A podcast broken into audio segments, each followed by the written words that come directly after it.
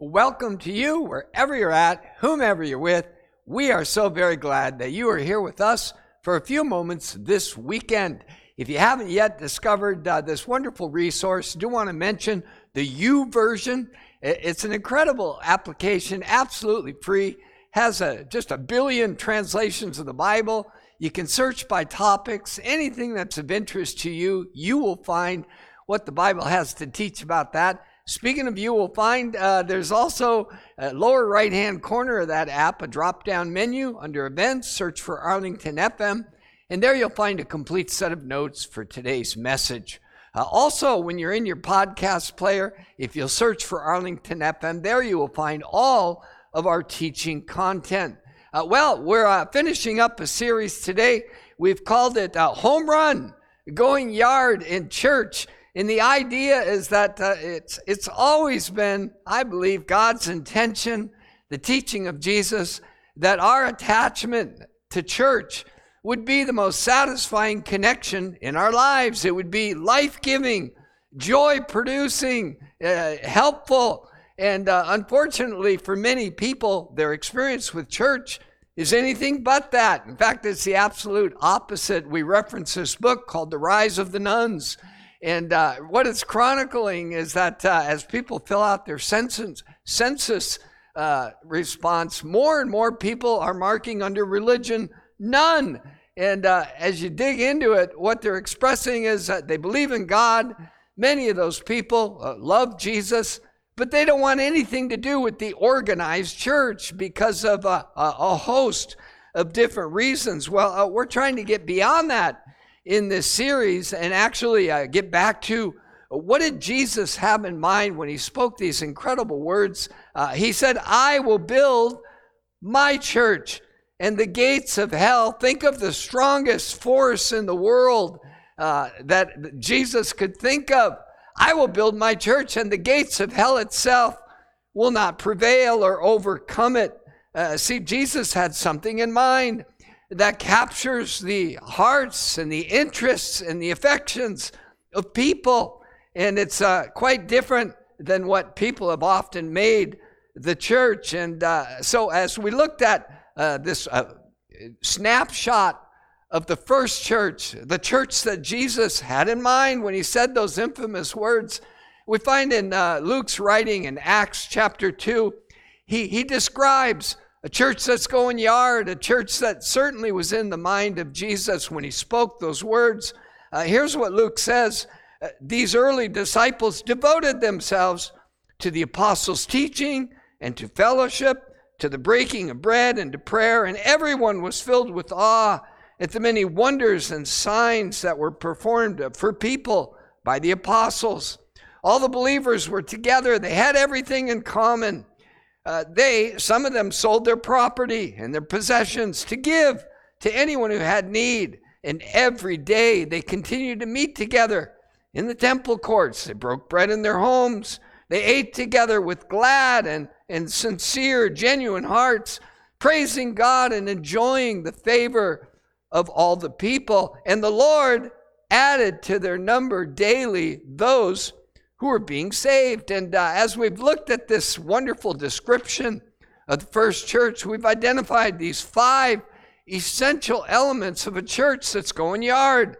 Uh, they worship God together. They, they were connected meaningfully, uh, in a meaningful way, because they shared the very life and the presence of the risen Jesus. Uh, they were dedicated to discipleship. They were learners.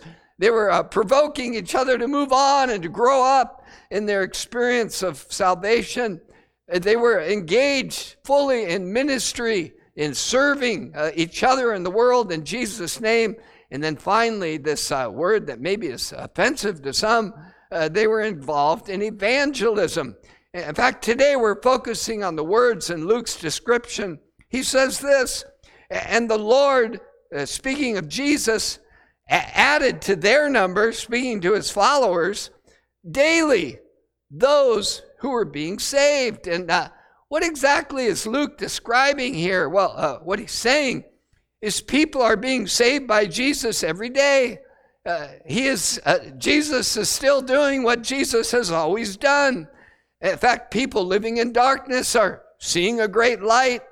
Uh, people living without God are being found by God. Uh, people who were living uh, as enemies of God were becoming children of God. And as I mentioned, Jesus was doing what Jesus always did. In fact, Jesus said these words in describing his life purpose. He said, The Son of Man came to seek and to save that which is lost. The Son of Man came to look for people who are distant from God and to bring them back to God. In fact, uh, Luke's sequel begins, uh, the book of Acts, it begins with these uh, often overlooked words. Uh, Acts chapter 1, verse 1. In my former book, speaking of his gospel, uh, writing to his friend Theophilus, I wrote about all that Jesus, and hear these words I wrote about all that Jesus began to do and to teach until the day he was taken up to heaven. And the obvious implication, according to Luke's writing, is that uh, what he wrote in his gospel was just the beginning of what Jesus came to do and to teach. And now he was continuing it. Uh, see, uh, the Bible teaches that Jesus Christ is the same yesterday, today, and forever.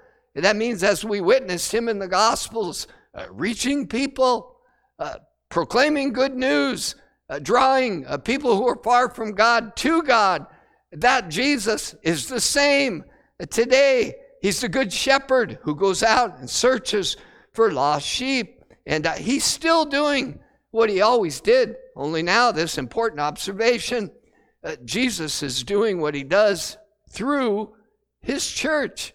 Uh, Jesus was saving people every day, according to Luke's uh, statement, doing what he always did, only now he's doing it through his church. And at the risk of uh, using a word that might be off putting to some, uh, you could say this uh, about uh, the essentials that the early church was absolutely dedicated to. They were fully engaged in evangelism. They were up to their ears in working with Jesus to bring people to God. They were actively, continually participating uh, with Christ in his work of reaching people. Uh, you know, uh, for the early church, the first disciples, uh, it dawned on them that they caught this truth that following Jesus meant participating with him in his mission. Uh, they didn't separate those. They knew that the call to follow Christ was a call to participate with him in his work of reaching, serving, saving people. In fact, uh, the earliest call to discipleship, we've often referenced this statement in Matthew chapter 4 19. Jesus said, Follow me, and I will make you a fisher of men. Uh, follow me, and I will make you fishers of men. Now, uh, there's a danger, I would say, in calling that evangelism, in uh, uh, calling Christians evangelists, evangelistic. Uh, what, what's the danger? Well, uh, there's been a lot of crummy things done in the name of evangelism that look nothing like what Jesus did in the Gospels and what he continued through the book of Acts and through this first church. And uh, rather than spending a lot of time laboring on those, uh, I would like to just say, uh, let's look at what Jesus did that was so effective in saving people. And uh, see, what he called his first disciples to uh, was not any kind of program, it was not any kind of church growth campaign. It was an overflow of hearts that had experienced God uh, you trace uh, what's taking place in this early church that the Lord's adding to their number daily, those who are being saved. It all began uh, with the Spirit of God uh, coming upon that first group of 120 disciples. And as their minds were opened, as their hearts uh, became fully enlightened, uh, their natural response was to worship God, was to be thankful then they began to uh, connect with each other because they knew that what Jesus promised was happening. Where two or more gather in my name, there I am with them. They provoked each other to, to lean into, to grow up, in their experience of Jesus who was with them. They were fully engaged in serving because that's what Jesus did. And that's what he taught would be the pathway to greatness.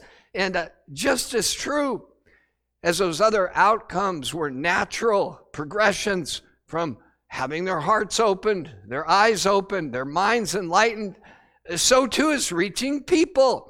It's a natural uh, progression of experiencing the goodness of God. They shared the hope of Christ with others. In fact, uh, it's overflow uh, that Luke is really pointing at. It's the natural consequence of experiencing the goodness of God, is that hope that comes into our lives uh, gets shared with others. In fact, uh, Luke describes it in this way. He says, uh, They, the people, the first disciples, enjoyed the favor of all the people. Uh, you know, that's not a turn or burn view of the church. Uh, this is people that are fully experiencing the goodness of God. They're, they're living in the generosity of God. They're sharing that generosity with others indiscriminately, unconditionally, and uh, it's creating interest.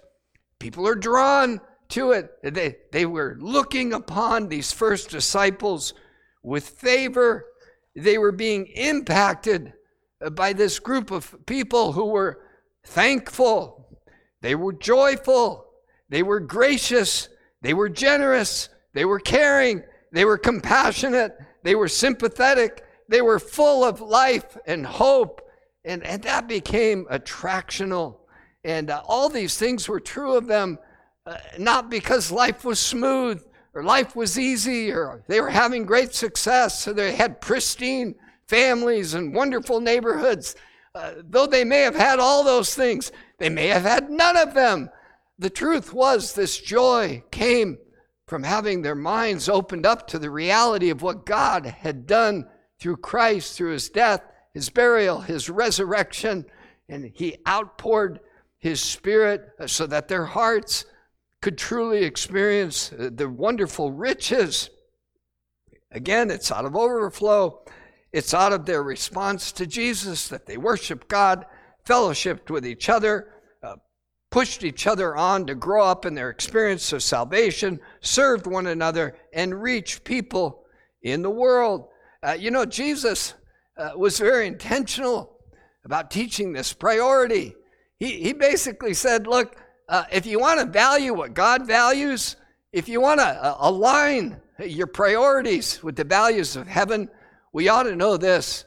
Uh, all of heaven celebrates when one person who is far from God finds God. And uh, Jesus told uh, many stories to highlight this priority in the heart of God and his own uh, living of his own life. but in particular, in Luke chapter 15, uh, Jesus is criticized for spending so much time with people who seem to disregard God. And uh, he told three stories story of a lost sheep, story of a lost coin, the story of a lost son. And uh, each of them, uh, though unique and nuanced, uh, had a common thread. When something is lost, you look for it. Uh, you invest yourself in finding it. And when what was lost is found, there's great joy, there's celebration. And uh, Jesus was uh, making a crystal clear point. If we want to align with the values and priorities of God and with our Lord Jesus Christ, uh, we'll join him in his search to look for and find uh, lost people. Uh, Jesus was daily adding to their number those who were being saved. Uh, you know, as the Apostle Paul uh, often does. He takes the teachings of Christ and makes them very practical and uh, helps us bring them down to earth. And uh, I want to uh, transition into something uh, Paul wrote uh, to describe this life of partnering with Jesus in reaching people. It's found at the end of one of his letters to, called the, the letter to the Colossians. And in chapter 4, verse 2, uh, Paul begins to describe uh, a life that is fully engaged with the Lord of the harvest in his work of reaching and drawing people to God. Uh, Paul says this devote yourselves to prayer, being watchful and thankful. And pray for us too that God may open a door for our message so that we may proclaim or share the mystery of Christ for which I'm in chains. I pray that uh, when I uh, step through this open door and I share the message of hope, that I may proclaim it clearly as I should. Uh, be wise, Paul says, in the way that you act toward outsiders. Make the most of every opportunity. Let your conversation be always full of grace, seasoned with salt, so that you may know how to answer everyone. Uh, you know, it's worth thinking about.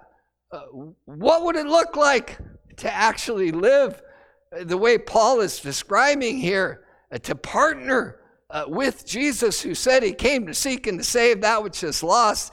Uh, Paul gives a, really a, a, an outline for how to be open for business. You know, we looked uh, last week at a friend of mine shared a story of a guy who owned a barber shop uh, in his window, he had a sign. Uh, on one side of the sign, it said out to lunch. And uh, when he flipped the sign over, the other side said gone fishing. Either way, he was not open for business. Well, Paul here describes kind of lifestyle that is open for business, that God can work through to draw people uh, to himself. Uh, here's how we open up for business, according to the Apostle Paul. Uh, number one, we devote ourselves to prayer. He says, being watchful and thankful. You know, when you're watchful in prayer, uh, think about in your neighborhood, you're thinking about your, your neighbors up and down the street. You're mindful of them. You're, you're talking to God uh, about them. You know, someone once said, uh, you should always talk to God about people before you talk to people about God. I think that's good wisdom. And uh, he says also, as you're uh, devoting yourselves to prayer, being watchful, be thankful. Be mindful of how generous God has been to you, and it will change the way you think about people. Uh, secondly, Paul says, uh, pray and prepare for open doors. That's an amazing concept, but it means that Jesus really is working the night shift when we're not aware, we have no clue what uh, God is up to in people's lives. Uh, Jesus is working in their circumstance. He's working in their marriages, in their homes, on the job, in their hearts. And uh, we get to be a part of that, Paul says, when we pray for open doors that God would give us uh, divine opportunities to influence others towards Christ. He says, uh, pray for the Spirit to give us ability to make sense, uh, Paul says, that I might speak it clearly as I ought to. You know, one of the amazing miracles of Pentecost is when the Spirit came upon them and they were declaring the works of God. Uh, those, uh, the variety, uh, the uh, colorful group of people from all over the world, they said the amazing thing was we hear them in language we can each understand. And what a great ambition for those who want to talk to others about God, that God would actually give us the ability to make sense. What we say wouldn't come across goofy or weird, uh, but we would be able to speak the truth plainly. Uh, Paul goes on. He says, Be wise in the way that you behave towards uh, outsiders. And, uh, you know, uh, I think sometimes in the church, we think of outsiders as less than or people to be feared. That's not the way Jesus approached outsiders. Uh, he made them always feel like insiders. In fact, he made room in his life, in his heart. Uh, once he was called upon to address a, a, crowd of people, and he said, These are my family, uh, those who hear God's will and, and come to seek it out. So uh, be wise in the way that you behave towards outsiders. He goes on, he says, Make the most of every opportunity, make the absolute most. Think about that. Uh, how often we miss open doors. We miss opportunities to uh, just kind of overflow the hope and the joy that we found in Christ to others. Uh, know, I had a friend once, and uh, this was uh, decades ago, uh, back when a lot more people were along the roads hitchhiking. And uh, this friend was very influential in uh, keeping me walking with Christ when it got difficult in my early part of my journey. And this friend of mine, he was a Vietnam War vet, seen some of the worst of the worst, had a very dramatic conversion. But back in the day, uh, he used to pick up hitchhikers. Uh, he'd pray about it first, say, God, should I pick this person up? And uh, when he got a, a, yes nod, he'd pick them up and uh, get into conversations with them. And one of the things he would often do is say, Are you hungry? And if they were, he'd uh, say, You want to grab a burger? He'd pull over and have lunch with them. And inevitably, these people would marvel at his kindness, his caring, and uh, he would get engaged in conversations and always say, Well, it's, it's all about Jesus. It's all about how Jesus loves me and loves you and uh, wants to take care of us and meet our needs. Uh, make the most of every opportunity. Uh, Paul goes on, he says, Let your conversation, think about this, be always full of grace.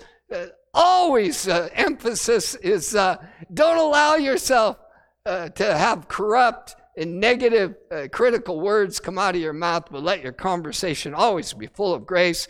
He says, uh, make sure your God talk is enjoyable, that it's uh, helpful, that it's seasoned with salt, and that you might always have an answer.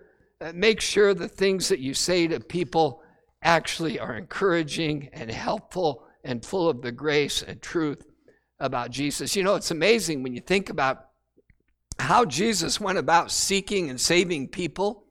He was all of these things. When we describe being open for business, you talk about uh, taking every opportunity. Think of Jesus with the woman at the well. Think of uh, as he passed under the tree and saw this little man who had climbed up there to get a view of him. He said, Zacchaeus, come down from that tree. I must stay at your house today. And uh, Jesus, uh, the Good Shepherd, displayed this lifestyle that was attractive, that was loving, that was sympathetic, that was kind, that was useful, that was helpful, that was always abounding in the goodness of God. And uh, certainly, he was devoted to talking to God about people before he ever talked to people about God. Well, uh, someone gave me an article recently really unusual title, in fact, quite a long title. Uh, here's what it was 17 tricks emotionally intelligent people use to avoid awkward conversations and get along with everyone. And you may think, uh, what? What in the world is that article about? Well, uh, if you boil it down, it's really saying what Paul said uh, let your speech uh, be wise, uh, make the most of every opportunity, be curious about people, take an interest in people, let your words be affirming and attractive and upbuilding, and uh, you will position yourself to be in a place where God can use you in His service. Well, uh, I want to begin to bring this message to a close uh, by taking a look uh, once again at these five qualities that the early church was dedicated to. Uh, you know, they were uh, they were engaged in worship. Uh, they were committed to fellowship. Uh, they provoked each other towards discipleship. Uh, they served and they were involved in ministry to each other and to the world. And just as natural as all of those previous four were outgrowths of their experience of God through Christ, so too is sharing the good news of his hope with others. You know, I had a friend um, way back uh, when I was a, a, a, youth pastor of sorts. Uh, I led a group called Campus Life. Our goal was to reach unchurched kids. And uh, we did a lot of uh, really great things with young people, but I'll never forget we had a young guy named Finley King. And, uh, you know, Finley was a, quite an interesting young man. Uh, when he found Christ, it was hook, line, and sinker. He was all in. In fact, these uh, those five uh, qualities you could see them evidenced in him from the very day he became a follower of Christ. But the one that was most obvious to me is Finley loved reaching people. And uh, anytime we did a youth outing, uh, I, Finley always brought friends. He always brought kids who had nothing to do with church or youth group. And I'll never forget one time in Finley's life, uh, he wanted uh, his best friend to meet Jesus and felt like his friend was kind of a closed door. And so Finley decided to go on a 10 day fast without anything to eat, just drinking water. And he was just uh, asking God uh, to rescue his friend.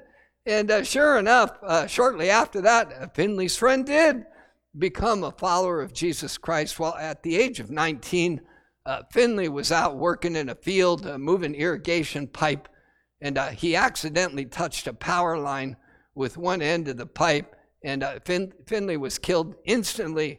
And uh, you know, as I think about Finley's life, uh, over way too soon at the age of 19, I always have this sense that Finley did exactly what God had called him to do.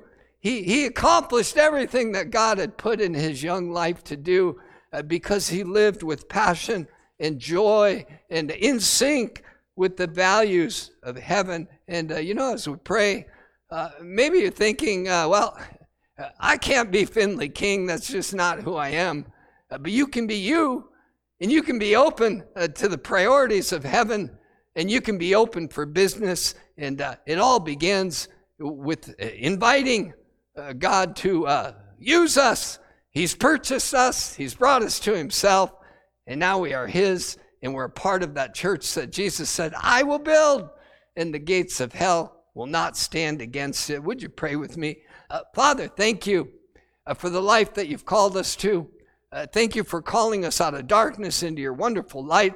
There's not a one of us, Lord, who uh, calls ourselves uh, Christians or, or believes that we're born again and saved. There's not a one of us who haven't been rescued from deep darkness and given uh, just a wonderful gift of uh, becoming your children, of gaining hope and eternal inheritance. And uh, Lord, uh, I ask that by your Holy Spirit, uh, much as you did with that early group of Christ followers, that you would fall upon us, uh, that something of an act of God would turn the lights on in our brains, would tenderize our hearts, and the, the consequence, the uh, outcome of that experience of your spirit would be joy, would be gratitude, would be a wholeheartedness, Lord, to worship you, to fellowship with other followers of Christ, uh, to invest in each other's development, to serve the world as you did, and Lord, to have our lips open